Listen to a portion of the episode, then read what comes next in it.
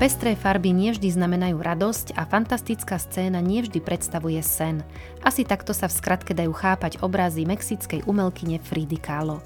Preto si v dnešnej časti podcastu povieme, aké symboly využila na vyjadrenie svojich pocitov a zameriame sa hlavne na to, ako jej obrazy správne čítať. Volám sa Tatiana Poliaková, som návštevníčka virtuálnej galérie Art Story a pozývam vás počúvať ďalší diel venovaný umeniu. Našou sprievodkyňou do je teoretička umenia Michaela Šimonová. Vítajte v Art Story a vítam samozrejme aj teba, Miška. Ahoj. Ahoj, ďakujem pekne. Dnes nás čaká opäť krásna téma. Budeme sa rozprávať o umelcovi, o umelkyni. Už sme tu niekoľkých mali, dnes sa pozrieme na tú, ktorá sa volá Frida Kahlo. Snáď ju netreba nikomu nejako špeciálne predstavovať. No, je toho strašne veľa, čo sa dá práve povedať o Fride Kahlo, ale ako si správne podotkla, tak ona je práve jedna z takých ikon, o ktorej o, ľudia toho celkom dosť vedia aj z osobného života, pretože ho mala celkom burlivý a aj keď sa nedožila o, veľa rokov, zomrela keď mala iba 47 rokov, takže pomerne mladá, tak eh, stihla toho celkom dosť dokázať a zanechať za sebou veľmi zaujímavý a silný odkaz, aj keď sa toho uznania dožila, ako to zvykne bývať až po svojej smrti, aj keď nebola úplne neznáma ani počas toho, ako žila samozrejme, ale bola zatienená svojim manželom, ktorým eh, mali skutočne o, talianské v úvodzovkách manželstvo, alebo v tomto prípade môžem povedať aj mexické, mm-hmm. keďže Frida teda bola o, mexičanka rodená aj keď teda pochádzala zo zmiešaného manželstva. Čiže jej otec nebol Mexičan, on bol pristahovalec z Nemecka aj keď si myslím, že keď na ňu pozriete, tak malo kto by zapochyboval, že nemá skutočne pevné mexické korenie, pretože dalo by sa povedať, že aj ten výzor, aj ako sa obliekala, ako sa prezentovala a jej skutočne krásne tmavé vlasy, tmavšia pokožka a celá tá, myslím, že národná hrdosť, ktorá z nej vyžarovali, nás nenechali na pochybách, že bola hrdou Mexičankou mm-hmm. až mhm. do konca života, od začiatku až do konca. Ale samotná Frida, ja by som chcela dnes dnes eh, trošku porozprávať, áno, aj o jej živote, ale skôr o tom, čo z jej života výrazne ovplyvnilo tvorbu, lebo v druhej časti, ako keby som tento diel rozdelil takých dvoch pomyselných častí. Tá prvá by bola o udalostiach z jej života a tá druhá by skôr hovorila o tom, ako tieto udalosti pretavila do umenia. Čiže ako keby by som vám chcela ponúknuť taký mini manuál, že keď pôjdete do nejakej galérie alebo keď si budete pozerať jej diela na internete, tak aby ste aspoň čiastočne vedeli, dešifrovať e, časť e, z jej umeleckých diel. Takže to je takým môjim dnešným zámerom, pretože predsa len taká široká téma. O Fride sa napísalo strašne veľa kníh, boli filmy o nej natočené, dokonca jeden so Salmou Hayek v hlavnej role. Taktiež je skutočne veľa informácií, materiálov, mini dokumentov na internete a je ťažké uchopiť túto tému tak, aby sme povedali to, čo ako keby chceme e, konec koncov o nej povedať, takže e, preto by som bola rada, aby to bolo celé takto ucelené a vraveli by sme najmä o tom, čo skutočne oplnilo jej tvorbu a ako keby by som dala našim poslucháčom takú rukoveď na spoznávanie jej umeleckého odkazu. Aby sme sa v tom nestratili. No. Ty Presne hovoríš tak. o tej téme, ona bola skutočne veľmi peknou témou na čokoľvek. Ja som bola na baletnom predstavení o nej, ktoré sa mi veľmi páčilo, takže máš pravdu. Dobre, tak poďme na to.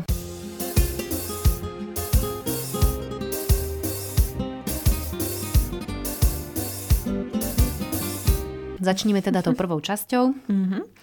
Ja by som začala uh, hneď uh, citátom od Fridy Kahlo, pretože ja si myslím, že najlepšie je nechať ju hovoriť samu za seba, mm-hmm. aby sme nenadinterpretovali nejaké jej uh, možno vyjadrenie alebo jej vlastné vnímanie uh, umenia ako takého. Tak mne sa veľmi páči práve jej citát. Mysleli si, že som surrealistka, ale ja som nebola. Nikdy som nemaľovala sny, ale svoju vlastnú realitu.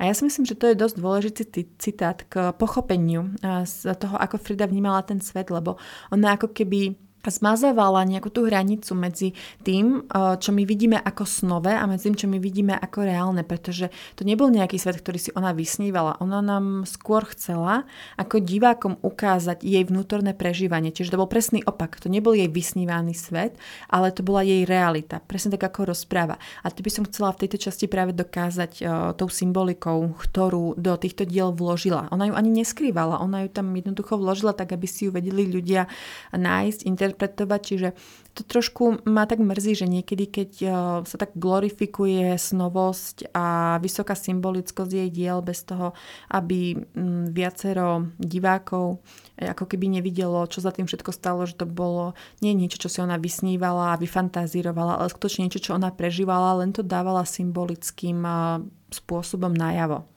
Mm-hmm. Takže to ma tak trošku ako mrzí, ak prichádza k takýmto nedorozumeniam.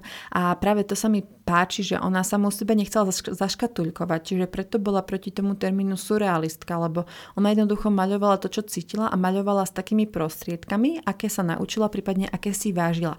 Pretože vyrastala v prostredí mexického folklóru a takej starej mexickej mytológie, či už asteckej alebo majskej, ale hlavne asteckej, ale zároveň aj katolicizmu. Čiže mala aj e, dosť e, veľmi dobré znalosti mytológie a symboliky z oboch ako keby oblasti. Dokonca bola aj zberateľkou, zbierala práve takéto rôzne artefakty a zberateľské kúsky, čiže mala sa aj čím inšpirovať, ale všetko to pre ňu niečo znamenalo, niečo osobné z jej života. A už len to, že pochádzala z takejto zmiešanej rodiny, tak už len to samotné jej ako keby dávalo taký podnet na to, že obidve tieto dedičstva jej patria. A Mexiko je samo o sebe dosť silno katolická krajina, ale zároveň ona si veľmi vážila práve tú pôvodnú populáciu, ich folklórne predstavy. Takže skutočne netreba to podceňovať a netreba vidieť iba napríklad tú kresťansko-katolickú symboliku, ale dávať si pozor aj práve na tú uh, predkolumbovskú symboliku, ktorú tam ona využíva, aj keď samozrejme v tom svojom vlastnom kontexte a v tom, ako to vnímala ona za svojho života a zo svojej tvorby. Mm-hmm. Ale čo sa týka potom uh, ešte tej mexickej časti, tomu mexickému dedičstvu, tak to bola práve aj tá časť Fridy, ktorú zbožňoval jej manžel Diego, ktorý bol vtedy veľmi slávny uh, umelec. On uh, bol skutočne ako keby známejší z tej dvojice, bol viac ako dvojnásobne starší od nej, keď sa teda zosobášili. Dokonca sa aj rozviedli na to, aby sa o rok na to opäť zobrali, ale zase, aby som sa zastala Fridy, mala na to dosť vážny dôvod, pretože aj keď uh, obidvaja sa navza- si navzájom boli neverní, tak akože si to nejak tak akceptovali, ale Diego prekročil nejakú tú pomyselnú hranicu, keď podviedol Fridu s uh, jej sestrou. Takže to už mm. bolo aj na ňu príliš, mm. ale teda po tom roku sa k sebe vrátili a dali si takú dohodu, že teda čo sa týka sexuálnych partnerov, tak to bude otvorené pre nich oboch. Takže asi skutočne to bol taký osudový vzťah, ktorého sa nevedel ani jeden z nich vymamiť. A to ju taktiež ovplyvnilo, pretože to, že Diego mal rád na nej tento mexický ako keby aj folklór, alebo tu jej, tu jej časť ako keby nie tú európsku, ale skôr tú národnú, tú mexickú, tak to sa potom podpísalo aj na tom, aký mali obidvaja do veľkej miery, nehovorím, že úplne sa stotožňovali, ale do veľkej miery sa stotožňovali s myšlienkami komunizmu a smerovania týmto smerom, lebo tu hovoríme o začiatku 20. storočia, čiže práve komunizmus bol nová revolúcia revolučná myšlienka, ktorá ešte bola taká ako keby idealizovaná a teda nevedelo sa, ako sa môže ohnúť v neprospech, že ako sa pekná myšlienka môže nejakým spôsobom zbastardizovať a ako sa môže zneužiť v rámci dejín. Takže stále ešte hovoríme o takom tom idealizme v rámci ich politických názorov, aj keď sa nezhodovali úplne vo všetkom, lebo aj tam ako sme potom počas histórie zistili, neboli tieto smery jednotné. Ale to bola dosť dôležitá vec, ktorá ich spájala, pretože obidvaja boli dosť politicky aktívni a Frida bola skutočne patriotka v tom pravom slova zmysle.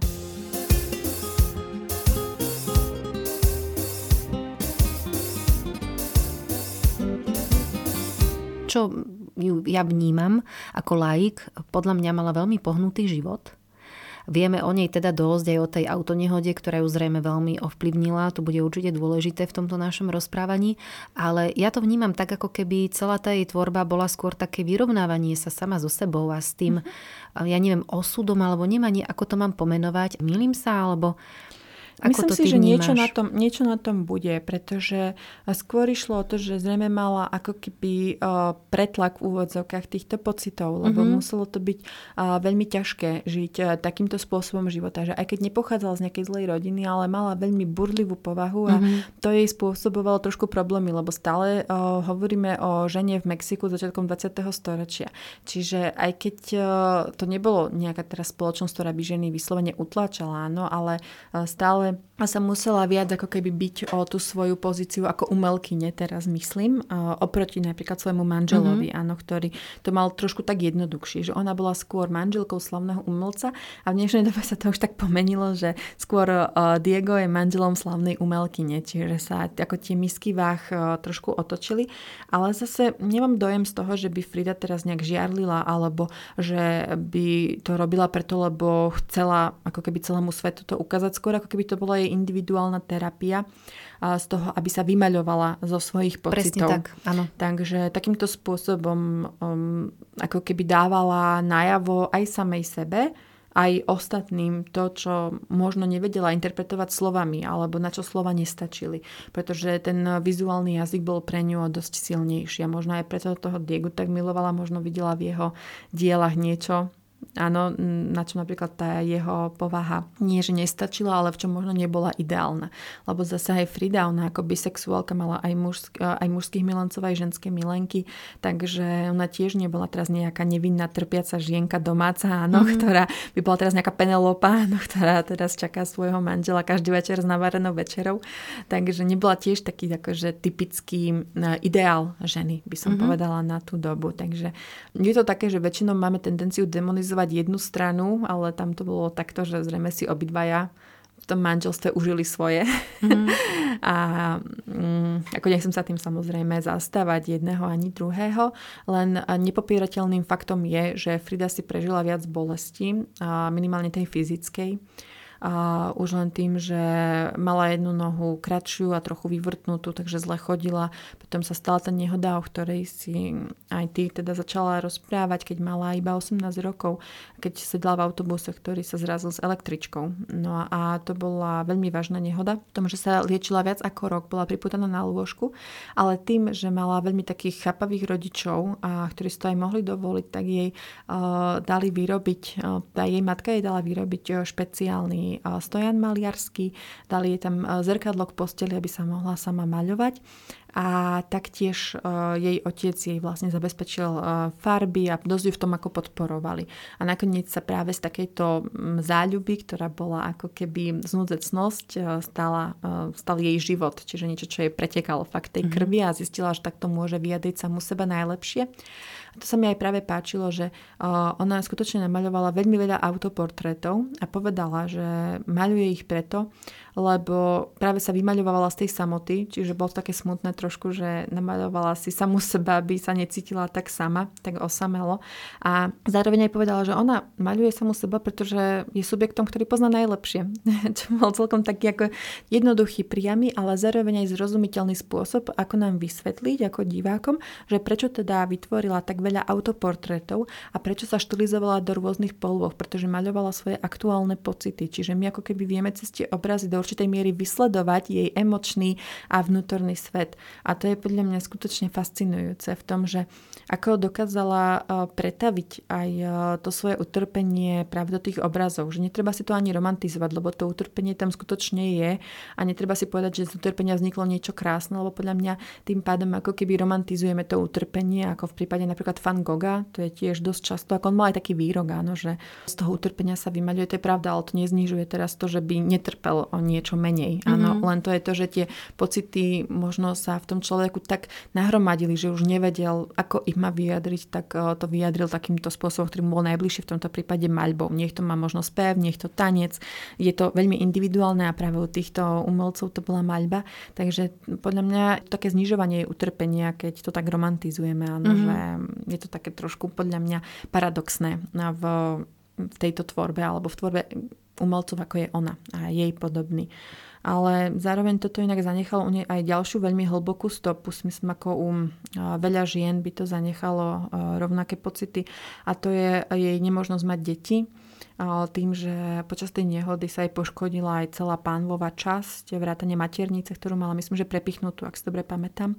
A síce sa jej podarilo otehotnieť, čiže úplne neplodná nebola, ale nedokázala donosiť dieťa práve kvôli tým zlomeninám a mm-hmm. týmto úrazom. Čiže trikrát dokonca potratila, takže že to muselo byť dosť traumatizujúce s tým, že sa jej ani jedno dieťa teda nenarodilo živé, ani dokonca nedošla do nejakého toho štádia, že by sa to dieťa udržalo v maternici, takže to bola tiež trauma, s ktorou žila, čiže ona mala aj v sebe tú práve materskú časť, e, ktorú silno vnímala, čiže nebola to teraz iba nejaká rebelka, ktorá by sa napríklad vyhýbala e, nejakému postaveniu matky e, v rodine, ktorú si vytvorila s manželom, čo je tiež taktiež e, ako keby taká časť, ktorá sa trošku tak ignoruje, hlavne kvôli tomu, že v tých 70. rokoch sa stala Frida takou ikonou feminizmu, čo nie je úplne tak, pretože ona bola oddanou manželkou a v e, takom slova zmysle, že si plnila nejaké tie úlohy manželky ako takej a tom, že ona chcela byť tou matkou, čiže ťažko hovoriť teraz o nejakej ikone feminizmu, pretože ona vnímala ten svet e,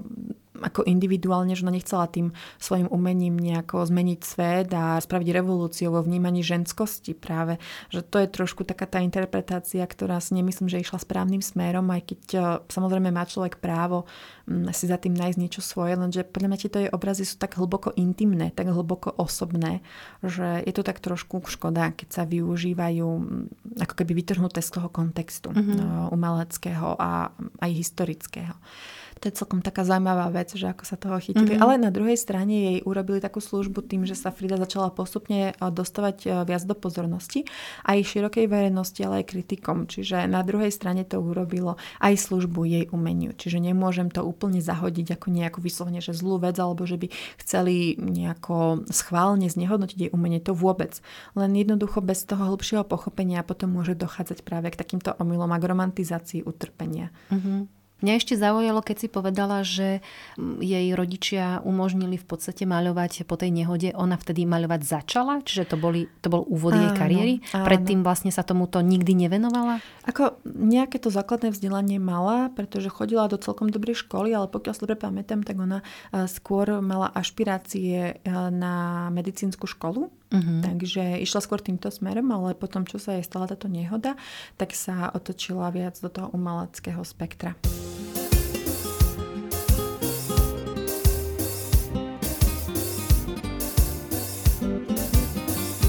Čo také jej najznamejšie diela? Povieme si niečo o nich? Samozrejme, možno by som tak premostila jedným takým špecifickým dielom, ktoré možno nie je zaujímavé tak symbolicky, ale je zaujímavé historicky s jej mm-hmm. životom, lebo sme tak trošku spomínali. A podľa mňa sa potom v tomto jednom diele tak spájajú tri dôležité veci.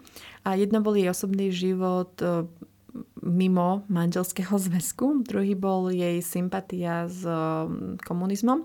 A tretí bol práve mm, autoportrét ako najhlbšie vyjadrenie jej osobnosti. A to je e, autoportrét, ktorý venovala Leonovi Trockému, ktorého prichylila dokonca e, v dome, ktorý vlastnila spolu so svojím manželom a on tam býval aj so svojou manželkou, áno, Strocky s manželkou, ale to nezabranilo Fride, aby si začala románik, aj keď ju potom dosť rýchlo onudil, som podľa jej vlastných slov, ale asi ho mala rada, minimálne si ho vážila, pretože mu potom darovala svoj autoportrét, na ktorom je vyslovene aj darovanie, ona drží v ruke taký zvitok, kde je napísané, že je to práve pre Trockého.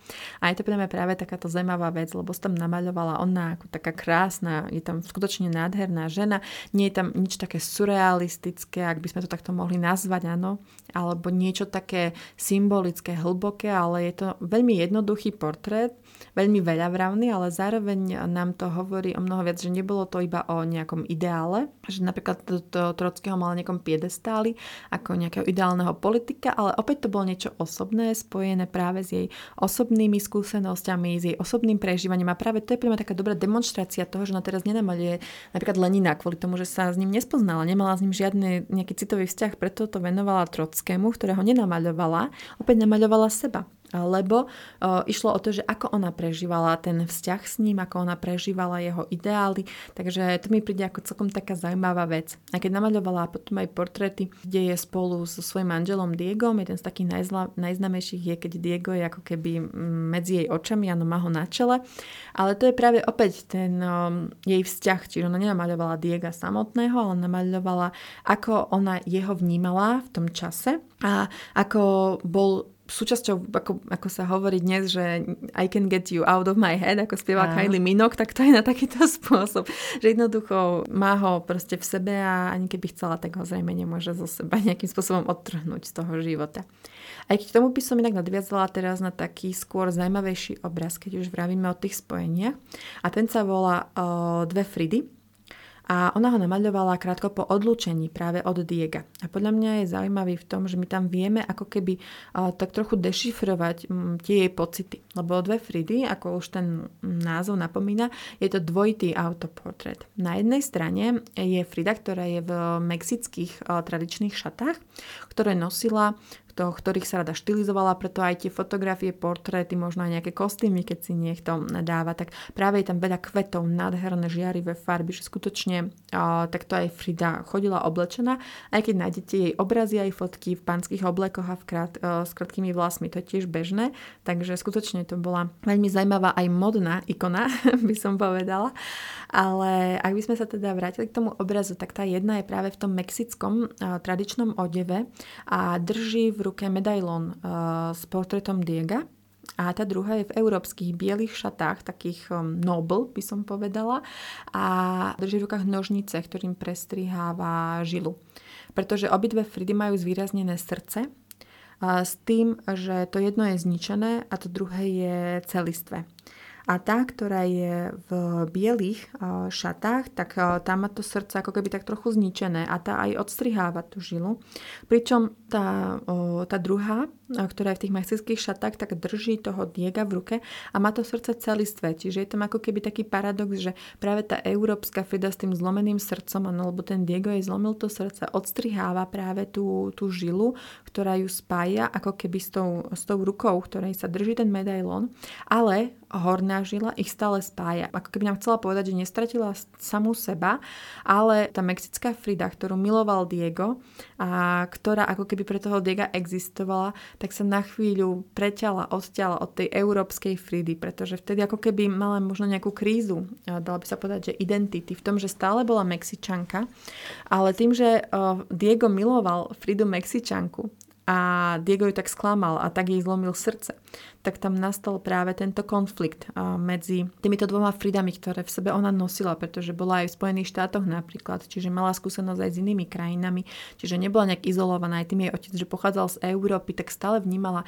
aj to európske dedičstvo, aj keď ho nedávala takto do popredia ako to mexické, ale práve teraz to bolo tak zaujímavé, že sa štilizovala veľmi netradične do týchto európskych čiat a práve táto európska Frida bola tá, čo preťala tú žilu medzi tou Mexickou, ktorá milovala stále ešte Diega, lebo tamto, vidíme, že ho miluje stále, lebo to srdce, ktoré tam má a ten portrét, ktorý drží v ruke, že ako keby nám chcela povedať, že stále ho milujem, ale ublížil mi. A práve to je tá ublížená Frida v tých bielých šatách, tradične európske. Už tedy boli biele svadobné šaty, lebo to začalo kráľovnou Viktóriou, takže už môžeme hovoriť o tom, že bol tam nejaký možno kontext týchto svadobných šiat, ale práve to je tá európska Frida, ktorá je možno tá racionálna, možno tá, ktorá nie je až tak tá emotívna a tá vášnivá ako mexická. Uh-huh. A práve ona je tá, ktorá musela ako keby prestrihnúť to puto, ktoré mala s tou mexickou Fridou, ktorú Diego tak milovala zbožne znechuťňoval.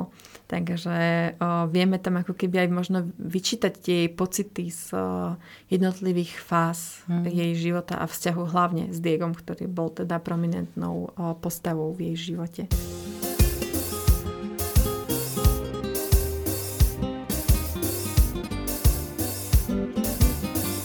Chcem sa ťa ešte opýtať na zvieratá, lebo uh-huh. to je také tiež e, typické na tých jej obrazoch, uh-huh. je ich tam dosť veľa. Čo Áno. nám o tom povieš? Áno, zvieratka sú tam dosť e, často.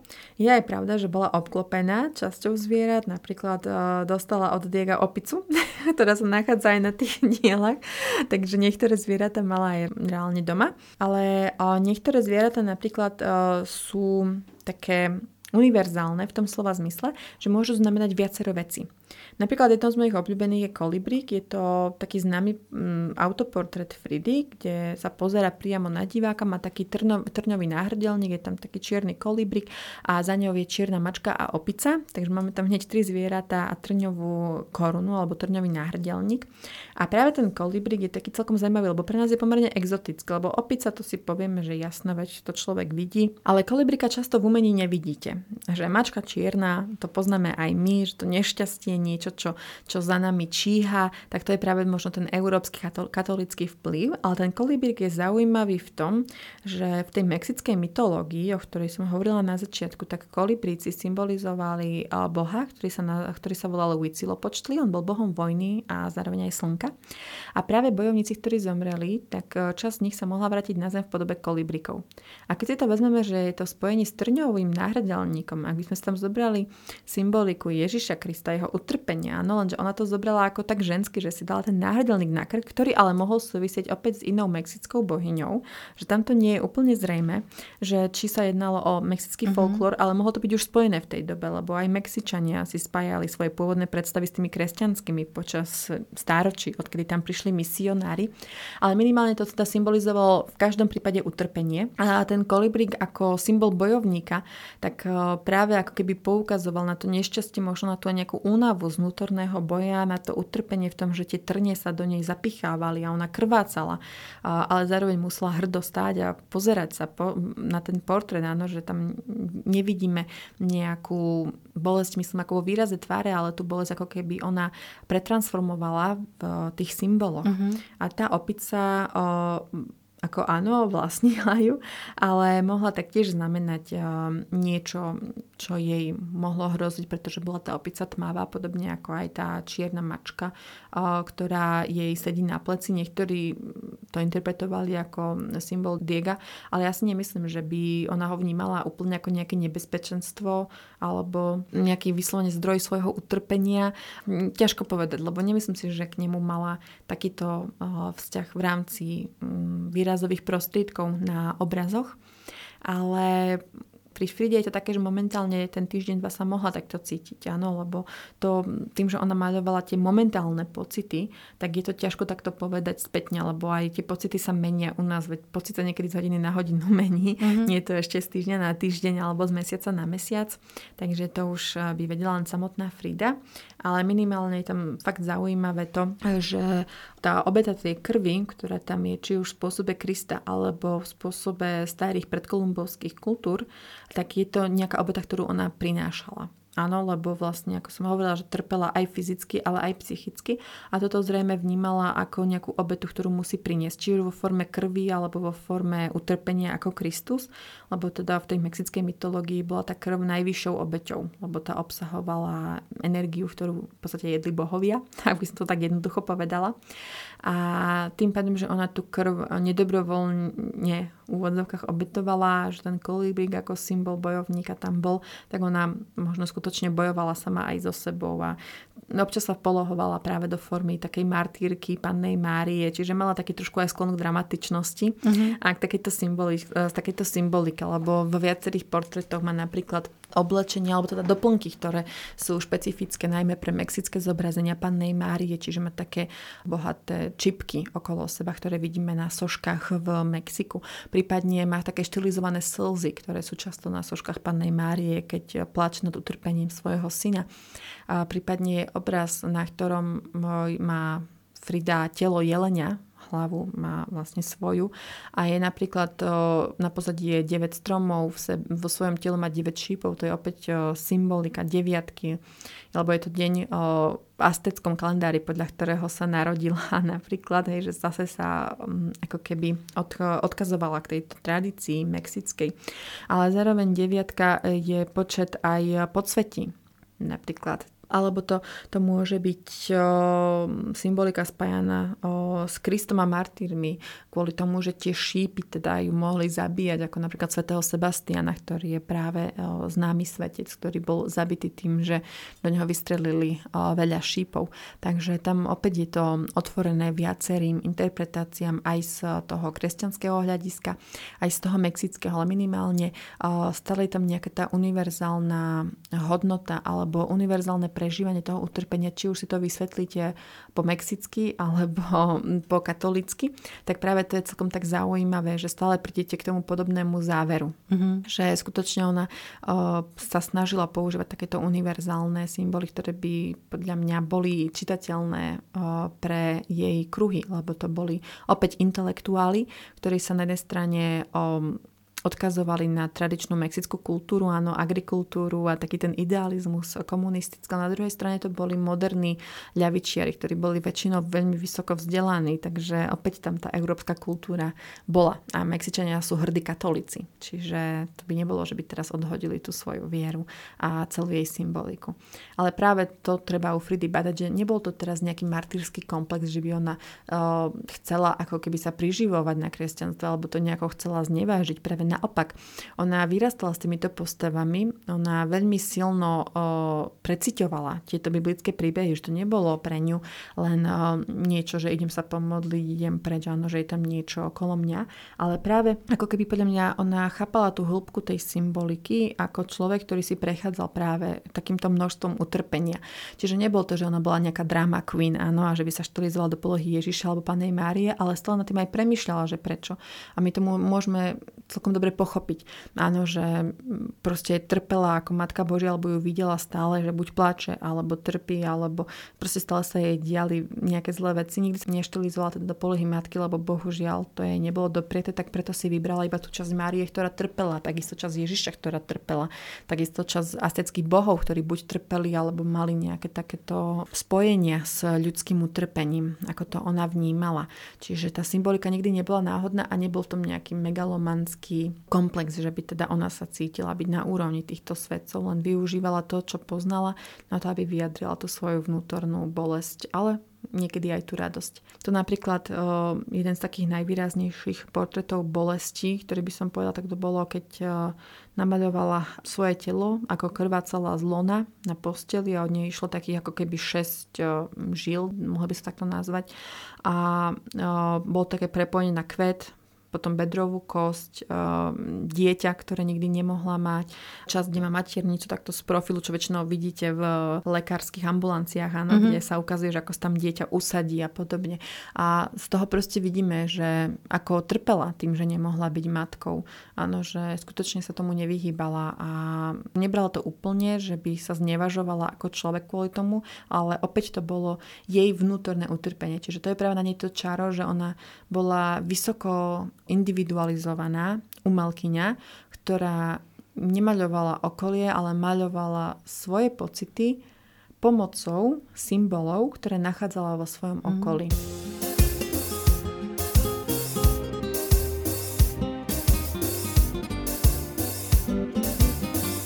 Áno, teraz ma napadla taká paralela, že ten obraz môžeme sa na neho pozrieť ako na zrkadlo vlastne. Že každý... Áno, ale skôr o to ide, že nie je to univerzálne v tom, že by sme si tam my mali nájsť niečo. Mm. My tam máme nájsť to, čo Frida prežívala. Čo prežívala Ako keby ona, to boli áno. jej maľované denníky. Sme jej za to vďační, že po sebe niečo také nechala. Mm a že skutočne našla svoj hlas, svoj štýl a možno aj preto, lebo každý z nás mal nejakú takú temnú chvíľu v živote, nejaký moment, kedy trpel, kedy mal pocit, že je na tom zle a možno preto je to také mm, stále populárne, že tie emócie sršia z toho plátna, by som až povedala.